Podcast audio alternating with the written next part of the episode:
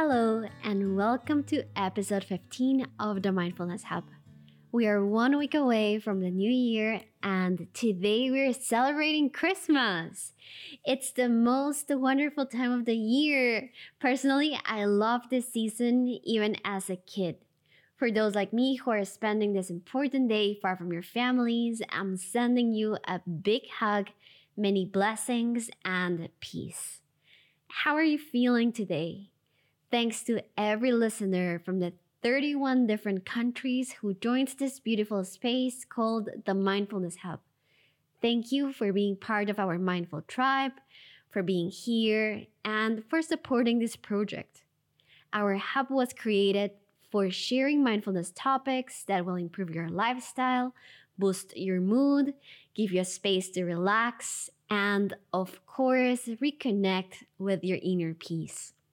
If this is your first time here, then welcome to this curated space for unwinding, de-stressing, and reconnecting with ourselves.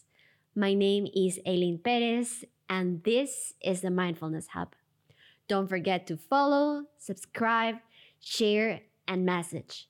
Feel free to reach me via email, aileen.yoga at gmail.com, or through Instagram at aileen underscore yoga. And mention any mindfulness topic you'd like me to discuss in the upcoming episodes. I named today's episode, The Way You Talk to Yourself Matters, because it matters. How many times we select the right words for communicating with others nicely, but when it comes to ourselves, we are so cruel and negative. If this sounds familiar to you, no worries. This episode is dedicated to rewiring the way we talk to ourselves because it plays a key role in achieving goals, strengthening our self-esteem and self-love, finding inner peace, and of course, stop sabotaging our happiness.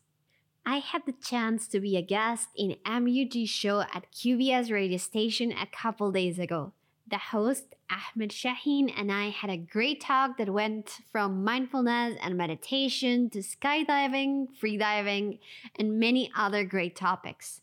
One of the points we were discussing was the power of the mind and how building new habits may be quite challenging at the beginning until they become a normal part of our lives. The example we gave was how to shift from a poor breathing pattern to an abdominal one, and how to embrace the change. Understanding that the energy and commitment were towards a positive outcome.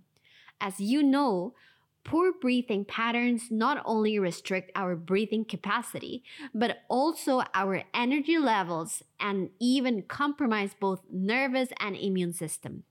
Well, we ended up concluding that the continuous repetition of a pattern will make it be somehow automatic until we start creating awareness of it, questioning it, and finally taking action to replace it. The same thing happens with the way we talk to ourselves. The more we use unkind words or give space to the negative self-talk, the more it will become automatic, and the more we will believe it is true, even if it's not. How many times have you hesitated so much about your potential that you end up sabotaging an upcoming project, an important event, or anything that was very relevant for you? I must confess, this happened to me so many times. And now that I look back, I understand that the more we criticize ourselves and pick on the potential mistakes, the higher the chance to attract failure. It will always be a law of attraction. If you believe you're not capable of something, God, the universe, the collective, and all your surroundings will make sure that things happen, so you keep believing in such negative statements. Until we decide to step out of that self-doubt matrix, start replacing the limiting beliefs with positive affirmations, and understand that there is no such thing as the perfect moment for doing something. Because one, the concept of perfection is very idealistic. And two, we create the right moment for us. I'm sure many of you are feeling identified with this situation that doesn't only apply for career or job goals. It also happens in other areas of our lives, like the emotional or spiritual aspects. Let me tell you one thing. I was so scared of beginning this podcast because I thought no one was going to listen to it. And the negative thoughts became a series of limiting beliefs like, what if my voice is unpleasant? What if the topics I select are not interesting enough? What if I am not providing any useful tools to my audience? And way other what-ifs that somehow delayed the start of this beautiful project. Until one day I had a serious talk to myself and decided to understand the root of my procrastination. I finally understood that my fear of making mistakes and failing was pretty associated with a feeling of unworthiness. And this has been one of the biggest issues I had to heal, as I was carrying it through my entire life. Associating the concept of perfection with how worthy you are, especially as a child, can have big imprints in our adulthood if we don't bring compassion to it. So every time I was feeling I could fail in something that was important for me, I'd rather delay the start, waiting for the right moment. Allowing the idea of you are not enough or you will never be enough to win. I did a lot of work for healing my inner child, for rewiring my mind, and most important, fixing the way I talk to myself. Something that worked a lot for me was repeating daily affirmations, giving a special place in my meditations to my inner child, and even finding the best approach to deal with those challenges that represented some sort of fear, like recording my voice. And I am grateful for this podcast because it taught me that we create our right moment. And the more we believe in ourselves, step by step, little by little, every single day with no exception, the more we can make our dreams and goals become reality. Something that I learned recently was showing up for myself. Always. Despite the many obstacles that make us hesitate about our potential, our goals, and our dreams. There are two things that I would suggest trying. N L P techniques and affirmations. N L P, which stands for Neuro-Linguistic Programming, is an approach that focuses on how you communicate with yourself and others, and how this affects your behaviors and behavior outcomes. N L P is a model that helps you influence thoughts, feelings, and behaviors in yourself and others. This empowering use of language is supposed to help you change unwanted habits and limiting beliefs, improve relationships, and achieve goals efficiently. N L P is also based on the belief that you can model other people's behaviors and therefore their outcomes. Indeed, N L P underscores the importance of mastering higher self-awareness methods to spot patterns, thoughts, and assumptions that can be preventing you from finding happiness in your life. The technique I would share with you today is called the SWISH method, and it emphasizes the severely limiting effect of negative thoughts. The goal of the SWISH method is to identify mental and emotional triggers of negativity and replace them with an ideal response. When using the SWISH technique, you don't have to take any action, but become aware of the alternatives available. You thereby train your brain to set off a happier mode whenever negative thoughts and emotions begin to overpower you. Now, how to use the SWISH N L P technique? Let me sum it up in four steps. First, identify the feeling that triggers anxiety. Example, you may be anxious about presenting a project at work or a sport performance, even though you've done your best to prepare for it. In this case, the trigger feeling will be nervousness. Second, know how your mind and body react to such feeling. For example, shortness of breath, stomach aches, you name it. Create a visual image of the context in which this happens. For example, as you walk into the office room or the field. Third, think about how you would ideally like to respond as you physically enter the context in which the negative thoughts take place. For example, confident, well-prepared, optimistic in between others. Fourth, this is called the replacement thought. In your mind, visualize a negative state and place the replacement thought over it. Make sure it appears bigger, stronger, and more vibrant, while making the negative emotion appear smaller, in black and white, or blurry. As it happens with all the other N L P techniques, you need to practice the SWISH method a few times to ensure the replacement thought becomes the default response. So, do it at least five times and speed up the visualization with each round. To check for effectiveness, evoke the trigger thought or feeling and its context, and see how you feel about it. Let's go now to affirmations. Have you heard about them before?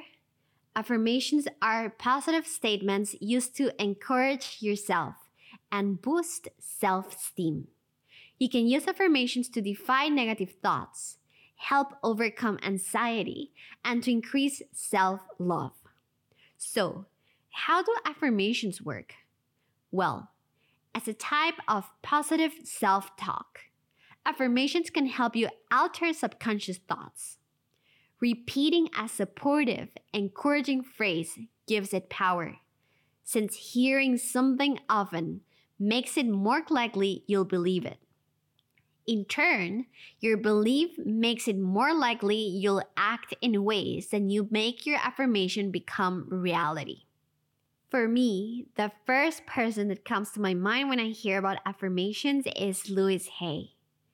Her story is not only inspiring, but an example of resilience, commitment, and how powerful our mind is. Well, Louise was able to put her philosophies into practice when she was diagnosed with cancer. She considered the alternatives to surgery and drugs, and instead developed an intensive program of affirmations, visualization, nutritional cleansing, and psychotherapy. Within six months, she was completely healed of cancer. I know it is fascinating, both her journey and how our mind plays a major role in healing the body. Yes, Louise Hay dedicated her life to teaching people how to live a positive and empowered life, often with the aid of positive statements and beliefs, which she called affirmations, our beloved affirmations. And one more thing, Louise taught that your point of power is always in the present moment, where you plant the mental seeds for creating new experiences. I have one of her books called Heal Your Mind, written together with Mona Lisa Schulz, a medical intuitive doctor. Honestly, this is one of my favorite books, because it challenges the way conventional medicine deals with health and disease. Louise Hay and Mona Lisa Schulz have a unique and holistic approach to healing, showing us how emotional and psychological problems can be transformed into physical ailments when they're not addressed and even ignored. If you have the chance to get this book, go for it. You'll thank me later. Let's finish today's episode with a guided meditation. Find yourself in a comfortable position. It could be sitting down or lying down. And if your mind is wandering, don't worry. Shift all your attention to your breathing. Feel your inhalations and exhalations. Feel the texture and temperature of the air that comes through your nose. Feel the path of this air that enters to your body, reaches your lungs, and then comes back. Let's go more into detail by feeling the gentle air touching the corners of your nostrils, your abdomen expanding during the inhalation and contracting during the exhalation. Relax the muscles from your jaw, neck, and shoulders. Leave the worries aside and take this moment to reconnect with your inner peace. Start feeling your body from head to toes. Feel your head, face, neck, shoulders, arms, hands, chest, back, abdomen, hips, legs, knees, and feet. Take a deep breath and repeat the following affirmation. I can do anything I set my mind to. Two more times. Take a deep breath. I can do anything I set my mind to. One last time. Take a deep breath. I can do anything I set my mind to. Before we finish, let me remind you that registrations are open for my twenty twenty-three Ladies Only Yoga and Wellness Retreat, named Ethereal Journey, crafted with love, dedication, and lots of healing energy. You can find the booking link plus all the details and information on my Instagram profile. The dates are May eighth till twelfth, twenty twenty-three, in Menorca, Spain. I have limited slots available, plus don't miss the early bird discount available until December thirty-first this year.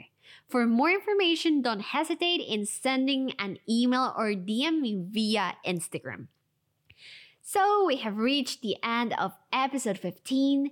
Don't forget to follow, subscribe, share, and message. Once again, feel free to reach me via email, aileen dot yoga at gmail dot com, or through Instagram at aileen underscore yoga. And most important, give yourself the chance to unwind in the Mindfulness Hub. Have a great day ahead. I'll be with you next episode.